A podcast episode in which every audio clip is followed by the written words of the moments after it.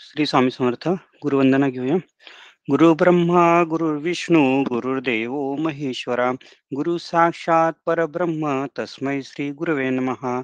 श्री स्वामी समर्थ महाराज की जय. श्री गुरुदेव दत्त श्री त्र्यंबकेश्वर महाराज की जय. गंगा गोदावरी माता की जय. सदगुरु परम पूज्य मोरे दादा की जय. श्री स्वामी समर्थ गुरुमौली की जय. भारत माता की जय. तर आता आपण एकादश स्कंद जो यामध्ये अत्यंत महत्वाचं तत्वज्ञान आणि सर्व सृष्टीला मार्गदर्शक असं तत्व इथे या स्कंदामध्ये आलेलं आहे. त्या स्कंदाला आपण सुरुवात करत आहोत. तर इथे शुकमुनी परिचित राजाला सांगतायत की भगवान श्रीकृष्ण आणि बलराम हे सर्व अ, राक्षसांचा वध करतात शत्रूंचा नाश करतात यादवांद्वारे नाश करतात आणि कौरव पांडवांच्या मार्फत युद्ध प्रेरणा देऊन कुरुक्षेत्रावर देखील एक समारंगणात क्षत्रियांचा जे दुष्ट लोक असतात अधर्माचा तिथे नाश होतो आणि पृथ्वीचा भार हलका या पद्धतीने केला जातो. आणि शुकमन म्हणतात हे परीक्षेचा राजा ह्या सर्व कथा मी तुला सांगितलेल्या आहेत. आणि यादव सैन्याच्या बाहुबलाने राक्षसांचा व क्षत्रियांचा नाश झाला. परंतु त्यानंतर हे यादव कूळ जे आहे हे हे यादव आहेत हे सुद्धा उन्मत झाले यांना देखील गर्व झाला. आणि परमेश्वराला भगवान श्रीकृष्णांना असं वाटलं की हे भूमीला भार झालेले आहेत आणि भूमीला शांती यामुळे मिळायची नाही. आणि त्यामुळे भगवान काळाला अनुमोदन देत इथे यदुकुळ कुळाचा नाश कशा पद्धतीने होईल? या पद्धतीने एक प्रेरणा इथे देत आहेत. तर कौरव पांडव यांचं युद्ध समाप्त झाल्यावर काही दिवसांनी वशिष्ठ विश्वामित्र वामदेव इत्यादी ऋषीमुनी हे पिंडारक या क्षेत्राला येतात. आणि इथे तिथे कृष्णांचे पुत्र पौत्र असा विचार करतात की या ऋषींची या ब्राह्मणांची काहीतरी थट्टा करावी. म्हणून जांबवती सूत जे सांब आहेत यांना हे यादव गरोदर स्त्रीचा वेश देतात आणि या वेशधारी स्त्रीला जाऊन समोर जाऊ जा घेऊन ऋषींच्या समोर उभे राहतात आणि या ऋषींना म्हणतात की या गरोदर स्त्रीला मुलगा होईल का मुलगी होईल? असं विनोदाने ते विचारतात. तेव्हा हे सर्व ऋषीमुनी अत्यंत अंतर्ज्ञानी आणि हे सर्व कपट नाटक त्यांच्या सहज लक्षात येतं आणि हे यादू कुळातील हे उन्मत्त झालेले यादूपुत्र बघून ते अत्यंत संतप्त होतात आणि म्हणतात की या स्त्री स्त्री वेशधारी अं, स्त्री वेशधारी अं, पुरुषातनं एक मुसळ बाहेर येईल आणि ते यदुकुलाचा संहार करेल. आणि हा भयंकर शाप ऐकून यादव मंडळी गडबड होतात गडबडीत होतात. त्यांची तारांबळ उडते. सांब आपला श्रीवेश टाकतो आणि त्या प्रसंगी तिथे स्वकुल नाशक मुसळ त्यांच्या दृष्टीस पडतं. आणि हे सर्व घाबरतात आणि उग्रसेन जो राजा असतो त्याला विचारतात आणि कृष्णांना आणि बलरामांना याचं वर्तमान कळू नये अशा पद्धतीने ते कथानक उग्रसेनाला कथन करतात. आणि शेवटी असं ठरतं की ही निर्जीव वस्तू आहे मुसळ आहे याचं चूर्ण करून ते समुद्रात फेकून द्यावं. आणि असा अशी योजना करून ते सर्व मुसळाचं चूर्ण करून समुद्रात टाकून टाकतात. परंतु हे परीक्षित राजा शुकमणी म्हणतात हा जो ऋषींचा शाप आहे हा खोटा कसा होणार? कारण हा मानव बुद्धीने सुद्धा हा शाप फिरणे शक्य नाही. आणि म्हणून या मुसळ्याच्या अग्रभागी त्या वेटोळ्यावर जे लोखंड असतं ते लोखंड एक माशा गिळतो आणि हा मासा पुढे अ, अ, अ, एक लुब्धक जो असतो तो धीवर तो त्याला पकडतो आणि त्याच्या पोटात त्या माशाच्या पोटात त्याला हे लोखंड सापडतं आणि ते हे लोखंड घेऊन हा जो आहे असतो लुब्धक त्याचं बाण बनवतो आणि अ, आणि जे मुसळाचं जे चूर्ण केलेलं असतं ते समुद्र किनाऱ्यावर येऊन थांबतं आणि तिथे गवत लव्हाळ्यासारखं वाढतं लव्हाळ्याच्या रूपाने वाढतं. ते ते गवत म्हणजे एरक आणि हेच नंतर एरक म्हणजे यादव कुळाचं हे जे गवत आहे यादव कुळाच्या नाशास कारणीभूत होतं आणि जो बाणाचं टोक जे लावलेलं असतं तेच पुन्हा श्रीकृष्णांच्या अंगठ्याला त्याचा त्या बाणात बाण बाण तो लागतो ह्याचं पुढील कथानक आपण जाणून घेणार आहोत. तर ही या कथेची पार्श्वभूमी आणि हा जो शाप असतो यदुकुडेला मिळाला त्यानंतर हे पुन्हा जे कथानक आहे त्याआधी वस वसुदेव जे श्रीकृष्णांचे पिता आहेत. ते एकदा द्वारकेत नारद मुनींचं आगमन झाल्यानंतर वसुदेव त्यांना प्रश्न करतात की मनुष्य जन्माचं सार्थक होण्यासाठी जो भागवत धर्म याच्याबद्दल मी ऐकून आहे त्या संबंधी कृपया मला मार्गदर्शन करावं. आणि हे ऐकल्यानंतर यादव मुनींना नारद मुनींना एक आनंद होतो. आणि नारद मुनी म्हणतात की हा जो भागवत धर्म आहे हाच जनक जनक जे सीतामाईंचे पिता आहेत त्यांनी सुद्धा नवनारायणना नवनारायणना हा भागवत धर्म कसा आहे या संबंधी मार्गदर्शन विचारलं होतं आणि त्यांच्यामध्ये जो संवाद झाला होता तो संवाद मी तुला ऐकवतो असं म्हणून नारद मुनी वसुदेवांना हा संवाद तो ऐकवतात की भागवत धर्म आणि हे नवनारायण म्हणजेच दुसरे कोणी नसून जे आपण आज नवनाथ म्हणतो पृथ्वीवर त्याने नवनाथ म्हणून नंतर जन्म घेतला कवी हरी अंतरिक्ष प्रबुद्ध पिप्पलायन आविर्होत्र द्रुमिल चमस आणि करभाजन ही त्यांची पवित्र नावं. आणि जेव्हा जनक राजा या नवनारायणना मार्गदर्शन करण्यासंबंधी विनंती करतात जनक राजा म्हणतात की मनुष्य देह क्षणभंगर आहे. त्याची प्राप्ती तर अत्यंत दुर्लभ आहे. हा अत्यंत दुर्मिळ जन्म भगवंताच्या इच्छेने आपल्याला मिळतो. आणि आज तुम्ही हे संत थोर यांचे सुदुर्लभ दर्शन देखील मला झालेलं आहे. आणि म्हणून मला सत्संग झालेला आहे. आणि हा जो क्षणभर जरी सत्संग झाला तो मानवाचं कल्याण करत असतो. म्हणून माझी जर श्रवण प्राप्त प्राप्त पात्रता असेल तर मला असं एक काहीतरी शेमकारी असं ज्ञान आपण मला प्रदान करावं भागवत धर्माची जी महती आहे ती मला सांगावी.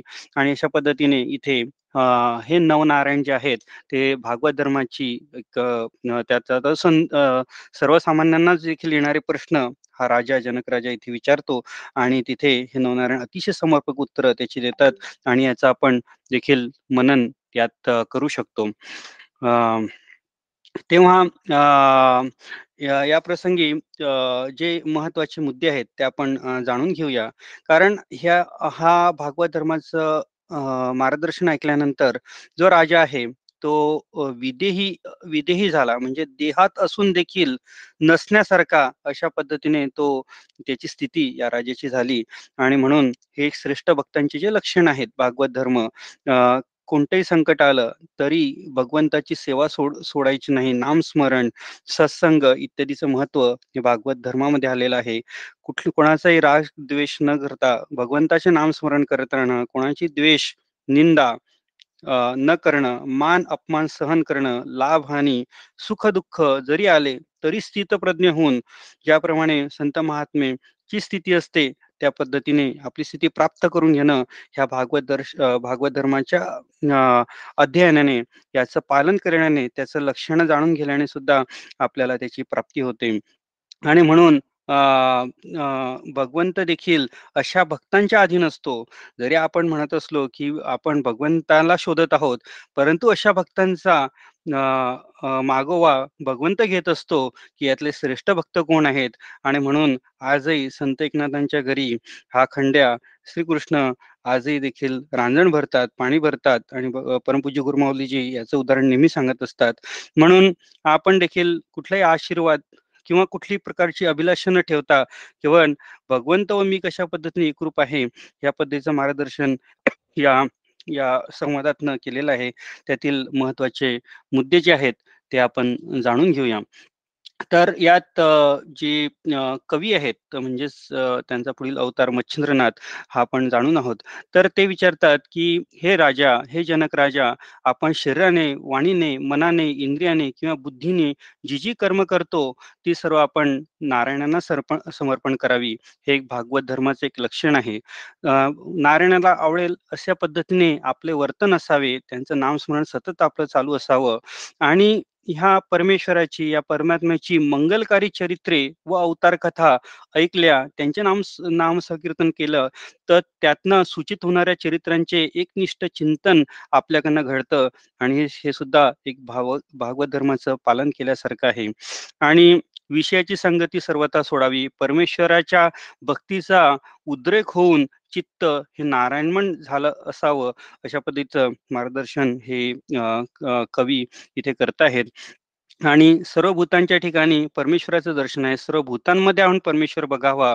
परमेश्वराची भक्ती हे विषयाविषयी बांधलेले दृढ वैराग्य आहे. भागवत धर्माचा भक्त उठता बसता खाता पिता नेहमी नारायण चिंतन करीत असतो.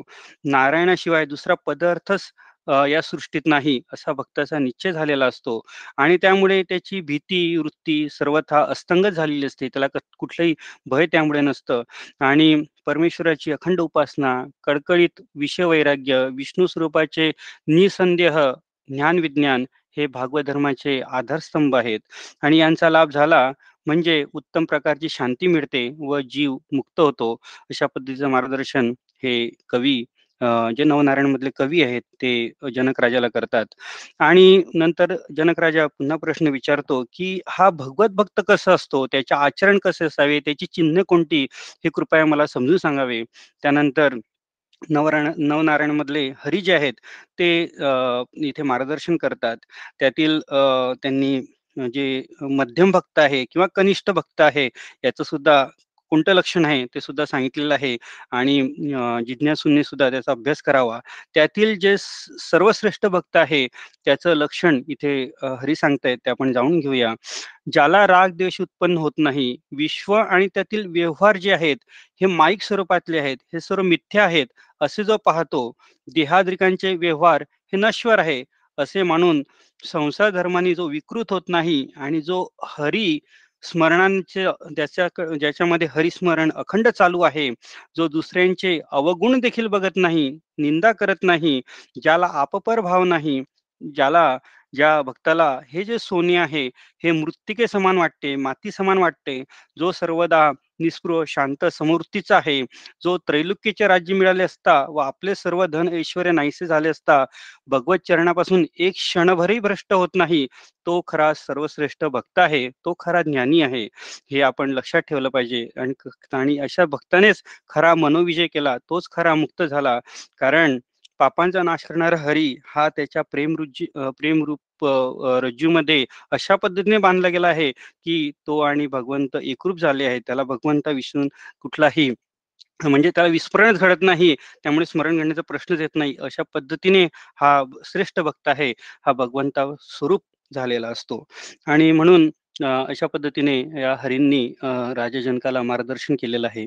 पुढे राजा विचारतो की जनक राजा विचारतात की ही जी माया आहे याबद्दल मी ऐकून आहे.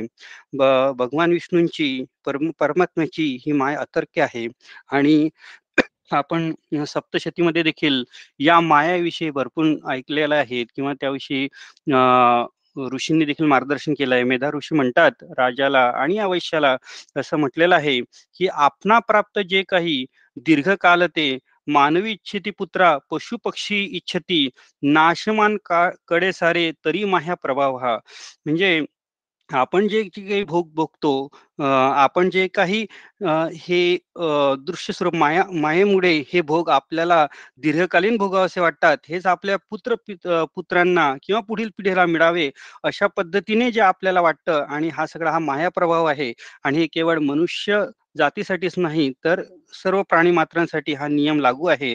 आणि म्हणून इथे म्हटलेलं आहे योग निद्रा महामाया तियेचे बळ सर्व आहे. आणि नंतर पुन्हा पाचव्या अध्यायात आणि नंतर देखील सप्ततीमध्ये याचा उल्लेख या मायेचा आलेला आहे. तेव्हा ही माया ही याचं स्वरूप कसं? अशा पद्धतीने जनक राजा या माया संदर्भात प्रश्न विचारतात आणि या मायावर तरुणोपाय कशा पद्धतीने करावा? याचा उपाय मला सांगावा? असं देखील हे नवनारायणना विनंती करतात. तेव्हा नवनारायण सांगतात की माया माया म्हणजे प्रकृतीचे दोन स्वरूप आपण मानूया. परमेश्वराची परामाया व अपरामाया. परामाया म्हणजे हे पंचमहाभूते. मन इंद्रिय यांच्या अधीन जी आहे ती परामाया. आणि हे चैतन्य रूप जे विश्व आपल्याला दिसतं ते भगवंताच्या अपरा या मायापासून निर्माण झालेलं आहे. म्हणून जी सर्व सृष्टी आहे ही मायेच्या अधीन आहे. जसं काही जी आई पुत्राचा वात्सल्य म्हणून सांभाळ करते ते देखील या मायेनेच आहे. पत्नी पतीची एकनिष्ठ होऊन जी सेवा करते ती सुद्धा या मायेतनेच आहे. किंवा जे पुत्र आहेत आपल्या माता पित्यांचा सेवा करतात ती या मायामुळेच आहे. तर ही जे सर्व हे प्राणी मात्र आहे हे देखील या मायेच्या पारतंत्र्यात आहे. आणि ही माया ह्या मनुष्य मनुष्याला प्राणी मात्रांना बंधनात करून ह्या सर्व कर्ममार्ग घडवत असते. त्यामुळे आणि नंतर नंतर ही माया मनुष्याला याची सवय लावते. आणि म्हणून ही ही या मायेच्या बंधनातनं आपण या मायेच्या प्रलोभनातनं आपण नेहमी दूर राहण्याचा प्रयत्न करावा. मायेत गुरफुटून जाऊ नये आणि म्हणून त्यासाठी तरुणोपाय काय? तर या संदर्भात मार्गदर्शन आपण मला करावं. म्हणून जनक राजा प्रश्न करतायत. तेव्हा त्यातील नवनारायण मधील चमस जे आहे चमस नारायण ते इथे मार्गदर्शन करतात की यातला सर्वात या माया बंधनातून मुक्त होण्याचा मार्ग सर्वात महत्त्वाचा म्हणजे सद्गुरूंना शरण जाणं सद्गुरूंचा आश्रय घेणं आणि इथे त्या संदर्भातील मार्गदर्शन देखील आलेलं आहे की सद्गुरुशी व्हावे शरणगत जो का शब्द पर निष्णात त्यासी पुसावा सदधर्म म्हणजे जे शब्दांनी निष्णात आहे जे मार्गदर्शन अतिशय उत्तम प्रकारे करतात. वेदांत शास्त्री तर्की निपुण उत्तम करी ज्ञान विवरण साधकाचे करी संशय छेदन शब्द निष्णात तो जाण. ज्यांसी आली शास्त्र पचिती ज्यासी अपरोक्ष अनुभूती त्यासी परनिष्णात बोलती तोच मूर्ती देवाची. आणि हे गुरु म्हणजे एक एक देवस्वरूपच आहेत. आणि हे सर्व साधकांचे संशय साधकांना येणारे प्रश्न जे आहेत ते आपल्या ज्ञानरूपी शब्दातनं हे सर्व दूर करतात. गुरु असावा शब्द ज्ञानी गुरु असावा अनुभव ज्ञानी व्यर्थ जाय एक दुजे वाचनी शब्दपर निष्णात असावा. ऐशा सद्गुरुशी जावे शरण तोषवावी करून सदाचरण घ्यावे भागवत धर्म शिक्षण साधन करावे शुद्ध व्हावे आणि अशा सद्गुरूंना शरण जाऊन हळूहळू आपली शंकांचं निरसन करून आणि गुरूंचं मार्गदर्शन घेऊन आपण आपलं मार्गकरण क्रमावं. आणि नंतर इथे लिहिलेलं आहे सकळ सांधावी आसक्ती धरावी साधूंची संगती करावी नम्रता दया मैत्री थाई यथोचित भूतांच्या. आणि सर्व साधूंची म्हणजे आपल्या सत्संगाची आपण नेहमी संगत धरावी. अंतर्बाह्य शुद्ध हेच शौच. शौच म्हणजे काय? इथे सुंदर व्याख्या इथे केलेली आहे. जे ज्यांचे अंतर्बाह्य शुद्ध आहे ते शौच रूपी आहेत. निष्काम हरिस्मरण हेची तप. तप म्हणजे काय? की निष्काम हरींचे जे स्मरण आहे ते करणं हेच एक तप आहे. मौने म्हणजे मानसिक जप. मानसिक जप नि करणं मौन पद्धतीने हेच मौन आहे. नम्रता धरवाई सर्व भावे तितिशा म्हणजे सहन करणे. म्हणजे तितिशाचा अर्थ इथे सांगितलेला आहे की सहन करणे आपली शक्ती वाढवणे याला तितिशा म्हटलेला आहे. ब्रह्मचर्य अहिंसा आचरणे अहिंसा पद अहिंसात्मक आचरण करणे याला ब्रह्मचर्य म्हटलेलं आहे. सुखदुःखादी द्वंद्व समान लेखणे या नामच समत्व बोलीचे. समत्व म्हणजे काय? सुखदुःख जरी आला तरी आपली स्थितप्रज्ञता कायम ठेवणे त्याचा आपल्यावर काही परिणाम न होऊ याला समत्व म्हटलेले आहे. आणि म्हणून एकांतवासी बसून आपली प्रीत एकांतवास एकांतवास धरून परमेश्वराची भक्ती करणे भागवत शास्त्री श्रद्धा ठेवणे इतर शास्त्रांची निंदा न करणे सत्य शमदप आचरणे मनवाणी कर्म निवावे इत्यादी पद्धतींचे हे मार्ग इथे सांगितलेले आहेत. म्हणून सद्गुरूशी शरण जाणे नाम स्मरण करणे सकीर्तन करणे इत्यादी हे सर्व मायारूपी या भवसागरातनं आपण तिथनं पार होतो. तेव्हा ही जी माया आहे पुन्हा एकदा सांगताना इथे संत आपल्याला सांगतात आणि पुढे जाऊन करभाजन देखील याचा याचं स्पष्टीकरण देतात की एक मृगजड असतं जसं आपल्याला स्वप्न पडतं आणि स्वप्नातली वस्तू खरं वाटू लागते परंतु ती खरं असतेच अशी नाही. त्या पद्धतीने हा जो संसार आहे हा हा जो सृष्टी आहे ही मृगजडाप्रमाणे आहे. त्यामुळे हे सर्व आपण आपले कर्म बरे वाईट का ना ते शेवटी भगवंताला अर्पण करावे आसक्ती सोडून द्यावी संतांची संगत धरावी. भगवंतांचे जे विविध अवतार आहेत दशा अवतार आहेत त्यांच्या कथा चरित्र आणि त्यांनी भक्तांचं कशा प्रकारे रक्षण केलं आणि सतत मन जे आहे ते परमेश्वराची चरणी ठेवणं म्हणून या मायेच्या माध्यमातून आपण परमेश्वराच्या सेवा देखील करू शकतो. माया ही शेवटी परमेश्वराची एक शक्ती देखील आहे. तेव्हा जसं पूर्वी या या सृष्टीमध्ये शाश्वत असं काही नाही. म्हणजे पूर्वी भूतकाळा भूतकाळामध्ये किंवा नंतर अनंतकाळी भविष्यकाळात प्रत्येक वस्तूला मरण आहे. ब्रह्मदेव सुद्धा अमर नाही आहेत. एक परमात्माच केवळ अमर आहे. आणि या परमात्म्याच्या चरणी या या हा भाव ठेवून ही सृष्टी जी आहे त्या सर्वांना मरण येणार आहे. आणि जे शाश्वत गोष्टी आहे त्याकडे आपलं लक्ष केंद्रित करून भगवंताच्या चरणी लीन होणं त्यांचं सतत आपलं स्मरण ठेवणं या संदर्भातला हा उपाय इथे आपल्याला करभाजन ऋषींनी सांगितलेला आहे. आणि म्हणून पुढे हे देखील सांगितलेलं आहे की हे थोर पराक्रमी पुरुष थोर मोठमोठाले पुरुष यांना सुद्धा या मायेने ठक ठकवलं.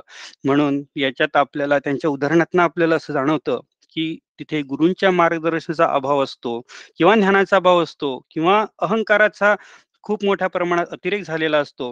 म्हणून हे सर्व ज्ञानी मंडळीत काही प्रमाणात देखील या मायेने त्यांना ठकवले भुलवले अशा पद्धतीने यांचा उल्लेख केलेला आहे. म्हणून पुन्हा हाच परमेश्वर या मायेतून आपल्याला तारतो. म्हणून या परमेश्वराच्या आपण नेहमी स्मरणात असावं. त्यांची चरित्र नेहमी ऐकावी अशा पद्धतीने एक छान मार्गदर्शन इथे करवाजन ऋषींनी केलेलं आहे. पुन्हा करवाजन म्हणतात आणि राजा प्रश्न करतो की आपण मला खूप सुंदर मार्गदर्शन केलेलं आहे. तेव्हा भगवान कशा पद्धतीने वेगवेगळ्या युगामध्ये होते आणि कशा पद्धतीने त्यांची सेवा चालावी याबद्दल मला कृपया आपण मार्गदर्शन करावं. तेव्हा करभाजन म्हणतात की कृतयुगामध्ये भगवान जे आहेत ते शुक्ल वर्ण चतुर्भुज दंडकमंडलू इत्यादी चिन्हांनी विराजित असत. आणि त्यावेळेस शम दम तप इत्यादी शुद्ध मानसिक वृत्तीने परमेश्वरांचे आराधन सर्व सृष्टी करत असत. त्यानंतर त्रेतायुग सुरू झालं आणि त्रेतायुगमध्ये परमेश्वर जे आहे रक्तवर्ण चतुर्भुज त्रिमेघ हिरण्य केशी सुवर्णासारखे ज्यांचे केश आहेत अशा प्रकारे त्यांचं स्वरूप आहे. आणि त्यावेळेस यज्ञ यज्ञ यज्ञातनं परमेश्वराचं आराधन करत असत. आणि त्यानंतर द्वापारयुग सुरू झालं. द्वापार युगात भगवान जे आहेत ते श्यामल पितांबरधारी शंखचक्रादी आयुधे असणारे श्रीवत्सादी अलंकारांनी भूषित अशा पद्धतीचं स्वरूप आहे आणि इथे परमेश्वराचं आराधन जे आहे वैदिक तसंच तांत्रिक पद्धतीने केल्या जात असत. आणि नंतर कलियुगामध्ये जे भगवान आहेत ते नीलमण्यासारखे आहेत आणि त्यांचं स्वरूप जे आहे तेजस्वी श्री गरुड इत्यादी परिवारासह ते प्रकट होतात. आणि जी लीला चरित्र आहेत कर्णमनोवर भजन कीर्तन सकीर्तन सत्संग इत्यादीद्वारे भगवंतांचं आराधन कलियुगात मध्ये केलं जातं. आणि हे जे कलियुग आहे हे सर्व युगांमध्ये श्रेष्ठ आहे. कारण ह्या चारही युगांमध्ये श्रेष्ठ आहे. कारण भगवंत प्राप्तीसाठी अत्यंत सोप्या पद्धतीने भगवंत प्राप्ती या कलियुगामध्ये होऊ शकते. नामस्मरण सत्संग इत्यादी पद्धतीने भगवंत आपल्याला प्राप्त होतात. आणि म्हणून आनंदाने नामस्मरण करतात यावं आणि नामस्मरणाचं महत्त्व आपण मागील अध्यायामध्ये देखील जाणून घेतलेलं आहे. आणि नामस्मरणाने अत्यंत मोठे मोठे पातक नष्ट होतात. देव ऋषी पितर यांचं ऋण प्रत्येकाला असतं. पण भगवंत स्वतः भागवतात म्हणतायत की जे भगवंताला अनन्य शरण अनन्य भावाने शरण येतात भगवंताचं नाम स्मरण करतात त्यांना हे तीन ऋणच देखील राहत नाही. भगवंत ऋणातनं त्या पद्धतीचा जो भक्त असेल त्या पद्धतीने त्या ऋणातनं भगवंत त्याला मुक्त करतात. म्हणून हे कलियुगात जन्म व्हावा या पद्धतीने सर्व देवदेवता सुद्धा भगवंताकडे प्रार्थना करतात. म्हणून कलियुगाचं महत्त्व करवाजन ऋषी इथे जनक राजाला सांगतात. आणि नंतर जनक राजा हे भागवत धर्म ऐकल्यानंतर हे सर्व संवाद ऐकल्यानंतर आपण आता तो संक्षिप्त जाणून घेतला. त्यानंतर तो विधेही स्वरूप त्याला प्राप्त झालं. आणि भगव भागवत धर्माचे श्रद्धा पुरस्पर आणि निष्काम वृत्तीने अनुष्ठान करत राजाला सद्गती प्राप्त झाली अशा पद्धतीचं कथानक भागवतात आलेलं आहे. तेव्हा नारद मुनी पुन्हा हे मार्गदर्शन अप्रत्यक्षपणे वासुदेवांना केल्यानंतर वासुदेवांना म्हणतात की हे वासुदेव राजा तू आजपासून श्रीकृष्ण तुझे पुत्र आहेत हे सोडून दे पुत्रबुद्धी सोडून दे. कृष्ण जे आहेत सर्वांचे परमेश्वर आहेत त्यांचे ऐश्वर गुड आहे अव्य आहे. भूमीचा भार हरण करण्यासाठी दुष्टांचा संहार आणि संतांचे रक्षण करावे या हेतूने ते द्वापारिगत अवतरण झालेले आहेत. तेव्हा हे सर्व तू ध्यानात ठेव आणि परमेश्वर दृष्टीने त्यांचं आराधन कर अशा पद्धतीने तिथे नारद मुनी देखील मार्गदर्शन करतात आणि पर्यायाने शुकमुनी राजा परीक्षिताला आणि आपल्या सर्वांना इथे मार्गदर्शन करतायत. तेव्हा पुढे यानंतर या अध्यायामध्ये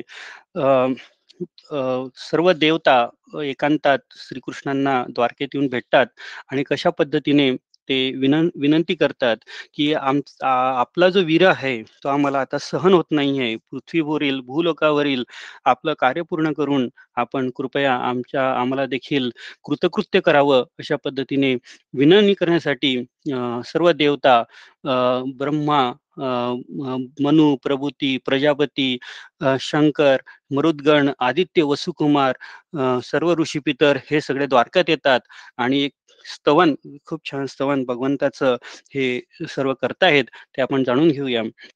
सर्व हे देवता भगवान श्रीकृष्णांना एकांतात इथे द्वारकात भेटल्यावर काय म्हणतायत जे मनुष्य नेत्रांशी अगोचर चतुर्दश भुवनामाजी सुंदर जे धारण करून लीला शिर कीर्ती विमल पसरवली.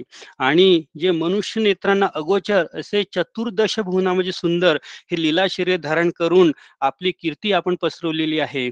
त्या त्रैलोक्य सुंदराचे दर्शन घ्यावाय आले सर्वजन स्वर्गीय पुष्पांनी केले पूजन भगवान चरण कमलाचे आणि या सुंदर शरीराचं या लिलांचं दर्शन करण्यासाठी सर्वजण स्वर्गातून आले. आणि स्वर्गीय पुष्पांनी भगवत चरणांचं त्यांनी इथे पाद्यपूजन केलेलं आहे. निज अंतरी भावयुक्त मुक्षच्या चरणाध्यात व्हावया कर्मपाशातून मुक्त ते चरण प्रत्यक्ष देखिले. आणि आज आम्ही हे चरण प्रत्यक्ष देखले देखलेले आहेत. कर्मपाशातून मुक्त करण्याचे जे चरण आहेत हे चरण आम्ही देखील आज बघितलेले आहेत. बुद्धी इंद्रिय प्राणमन वाचिनी करतो वंदन भाग्य देखील तुमचे चरण नाथा नमन त्या लागी आणि म्हणून सर्व इंद्रियांनी आम्ही बुद्धी इंद्रिय प्राण मन आणि वाचने देखील आम्ही आपल्याला वंदन करतो आहे. आज तुमचे चरण आम्ही बघितलेले आहे. आणि म्हणतायत पुढे तू गुणांचा नियामक गुणी असून अलिप्त अपरोक्ष सुखी अखंडरत उत्पत्ती सिद्धी विलय करशी विलय करशी म्हणून हे भगवान श्रीकृष्णा आपण हे गुणांचे नियामक आहे. तुम्ही गुणी असूनही या सर्वांपासून अलिप्त आहे आणि अखंड सुखी सुखी आहात आणि ही जी सृष्टी आहे त्याचा निर्माणही आपण करतात आणि त्याचा विलय म्हणजे जो प्रलय आहे ते देखील आपण निर्माण करतात. आणि अशा पद्धतीने इथे छान इथे त्यांनी स्तवन केलेलं आहे. पुढे म्हणतायत वनमालेने सुपूजित तुझा चरण सुकृतीत आमच्या अशुभाचा नाश करुण स्मरण मात्रेची. आणि हा वनमालेने सुपूजित असा तुझा चरण आहे तो केवळ त्याचं त्याचं स्मरण केल्याने देखील आमच्या सर्व अशुभांचा नाश होतो. वामन अवतारी जेणे पदे त्रिभुवन व्यापले विनोदे ज्याच्या अंगुष्टापासून निपजे गंगा पाप विनाशी. आणि वामन अवतारात आपण जो वामन अवतार घेतला आणि आपण ती जाणून घेतलेली आहे त्यावेळेस जेव्हा पाच प्रक्षालन भगवान वामनांचं झालं. त्यावेळेस ही गंगा पृथ्वीवर उतरली गंगा त्यातून निर्माण झाली. गंगा पाप विनाशिनी. म्हणून तुझ्या पवित्र कीर्तीची कीर्ती पताका यशाची त्रैलोकी संचार करीसाची त्रिविध त्राप हरण करी. आणि म्हणून ही जी तुझी कीर्ती आहे तुझे मंगलदायक चरित्र आहे हे सर्व त्रैलोक्यात संचार करत आहे आणि हे त्रिविध ताप जे आहेत तीन प्रकारचे ताप असतात ते सर्व हरण करतात. निज भक्तांना जेणी अभय दुर्जनासी उपवयी उपजवी भय सुजनांना सुखेद होय दुर्जनासी दुःखत. आणि म्हणून हा हे आपले जे चरण आहे हे निजभक्तांना अभय देणारे आहेत आणि दुर्जनांना मात्र भय निर्माण करणारे आहेत. ऐसा तुझा पवित्र चरण आमचे पाप करो नाशन आम्ह जाणून सेवक जन द्यावा आश्रय निजभक्ता आणि आम्ही तुमचे सर्व सेवक आहोत. आम्हाला आश्रय आपण द्यावा. आणि म्हणून कालरूप तू आजी संहार कराय बैसलासी ईश्वर माया तूची निर्मसी अलिप्त तू ऋषिकेश. आणि आज आपण इथे द्वारका नगरीत अवतार घेऊन द्वापार युगात अवतार घेऊन हा सर्व संहार दुष्टांचा केलेला आहे. आणि ही जी माया आहे ती देखील तूच निर्माण केलेली आहे परमेश्वरा. तू सकळ इंद्रांचा प्रकाशक आहे साक्षी चेतक आहे. आणि म्हणून तुम्ही चेतक असल्यामुळे हे सोळा हजार स्त्रियांचे कटाक्ष देखील तुम्हाला प्रशुद्ध करू शकत नाही. त्याचा मोह तुम्हाला पाळू शकत नाही. तुझ्या चरणांची गंगा त्रिविध ताप करी भंगा आणि दुजी कथा गंगा पावन करी सर्वांशी. अतिशय महत्वाचं वाक्य म्हणजे तुमच्या चरणांपासून जी गंगा निर्माण झाली त्या गंगेतनं स्नान केल्याने सर्व सर्व मनुष्य अतिशय प्राणी मात्रांचे पाप नष्ट होतात. आणि तुमच्या चरित्राची जी दुसरी गंगा आहे त्याचं स्मरण केल्याने सुद्धा अनेकांचे पाप निवृत्ती होते. अशा पद्धतीने स्तवन हे सर्व देवदेवता इथे करताहेत ऐसी एकूण सुती ब्रह्मादिक त्यासी म्हणती आम्हीच प्रार्थले तुझं प्रती की घ्यावा अवतार. आणि म्हणून ब्रह्मादिक सर्व देव मंडळी म्हणतायत की हा अवतार हा श्रीकृष्णांचा अवतार घ्यावा म्हणून आम्ही तुम्हाला प्रार्थना केली. आमची कुणी प्रार्थना भूतुली अवतरलासी दया घना केले धर्म संस्थापना आणि पालन धर भक्तांचे. आणि आमची प्रार्थना ऐकून तुम्ही या भूतलावर अवतर झालात. धर्माचे संस्थान संस्थापन केलं धर्माचं आणि भक्तांचं सुद्धा पालन केलं. दुष्टांचे केले निर्दालन केला भूमीचा भारणन त्वाचरित लिलांचे करुणी गायन संत तरतील भवसिंधू. दुष्टांचे निर्धारण केले भूमीचा भार केला आणि शिवाय या चरित्र लिलांचे गायन करून जे आहेत भक्तजन संत सौकी अवघी मनुष्य जाती हे भवसिंधू तरुण जातील. एकशे पंचवीस वर्षे सरती अवतरून येथे शेष कार्य विप्रशापमिषे यादव नष्ट पाय होतील. आणि भगवंताचं वय त्या समय श्रीकृष्णांचं वय एकशे पंचवीस वर्ष जे ग्रंथकर्त्यांनी सांगितलेलं आहे. मग हा अवतार समाप्त करून आणि विप्रशापाचं निमित्त करून आपण या यादवांचा उन्मत्फला घालून कृपया आपण स्वर्गधामात यावं अशा पद्धतीने. आणि म्हणून ते पुढे सर्व देवता म्हणतायत म्हणून आत वैकुंठी येऊनी सनात करा मासी दीर्घ विरह झाला सर्वांशी शीघ्र यावे निजलोकी. म्हणून आपला जो दीर्घ विरह आम्हाला झाला आहे तो आता सहन होत नाही आपण वैकुंठी यावं. आणि यावर भगवंत म्हणतात की तुमचे बोलणं खरोखर अतिशय योग्य आहेत. हे यादव कुळ उद्धत झालेले आहेत. पृथ्वी प्रादांत रूपात आहेत. आणि म्हणून भगवान तिथे म्हणत आहेत या देवतांना उत्तर देत आहेत. पृथ्वी प्रादाकंत करू पाहती परी आवरलेसे त्यापैशी जैसा सागर मर्यादा समुद्राशी तैसे केले नियमन. आणि जसे सागराला सागराला मी मर्यादा घातली त्याचप्रमाणे यादवांना देखील. ते फक्त माझं आणि बलरामा दादांचंच ऐकतात दुसऱ्या कोणाचं ऐकत नाही. त्यामुळे त्या त्यांना त्यांना सुद्धा या शापाच निमित्त मी केलेलं आहे. याचा न करता नाश ते पृथ्वीशी होतील भारभूत. अतएव विप्रशापाचे निमित्त निमिष म्याच केले काळ रूपे म्हणून या विप्रशापाचे निमित्त देखील मी काळ रूपाने मीच केलेलं आहे. असं भगवान श्रीकृष्ण म्हणत आहेत. ते कार्य साधून मी निज धामा येण ऐसे ओदुनी श्रीकृष्ण देई निरोप देवांना. आणि हे कार्य साधून मी धामास येणार आहेत असं आश्वासन देऊन परमेश्वर त्या सर्वांना निरोप देतात. आणि या पुढील कथानक जे आहे ते आपण उद्या तेथील प्रसंग अशुभ चिन्ह कशा पद्धतीने झाले तेथील यादवांची स्थिती कशा प्रकारे झाली उद्धव कशा पद्धतीने व्याकुळ झाले परमेश्वरांनी भगवंत श्रीकृष्णांनी कशा पद्धतीने त्यांची त्यांना आवर घातलेला आहे त्यांच्या पाठीवर थाप मारलेली आहे. तो सर्व अतिशय हृदयस्पर्शी प्रसंग आपण उद्या जाणून घेऊ आणि नंतर भगवान श्रीकृष्ण आणि उद्धवांचा संवाद सुरू होतो आणि तिथे तर श्री भगवान उवाच आणि भगवान कशा पद्धतीने हे ज्ञानदान या उद्धवांना पर्यायाने मनुष्य जातीला देतात? कारण हे भागवत म्हणजे श्रीकृष्णांची वाङ्मयी मूर्ती आहे आणि त्या त्याचीच आपण इथे एक प्रकारे पूजन करत आहोत. ते आपण उद्या जाणून घेऊया. आजची सेवा आपण स्वामीचरणी अर्पण करूया. गुरुवंदना घेऊया. गुरु ब्रह्मा गुरु विष्णू गुरुर्देव महेश्वरा गुरु साक्षात परब्रह्म तस्मै श्री गुरुवे महा श्री स्वामी समर्थ महाराज की जय. श्री गुरुदेव दत्त श्री त्र्यंबकेश्वर महाराज की जय. गंगा गोदावरी माता की जय. सद्गुरु परम पूज्य मोरे दादा की जय। श्री स्वामी समर्थ गुरुमौली की जय। भारत माता की जय। श्री स्वामी समर्थ।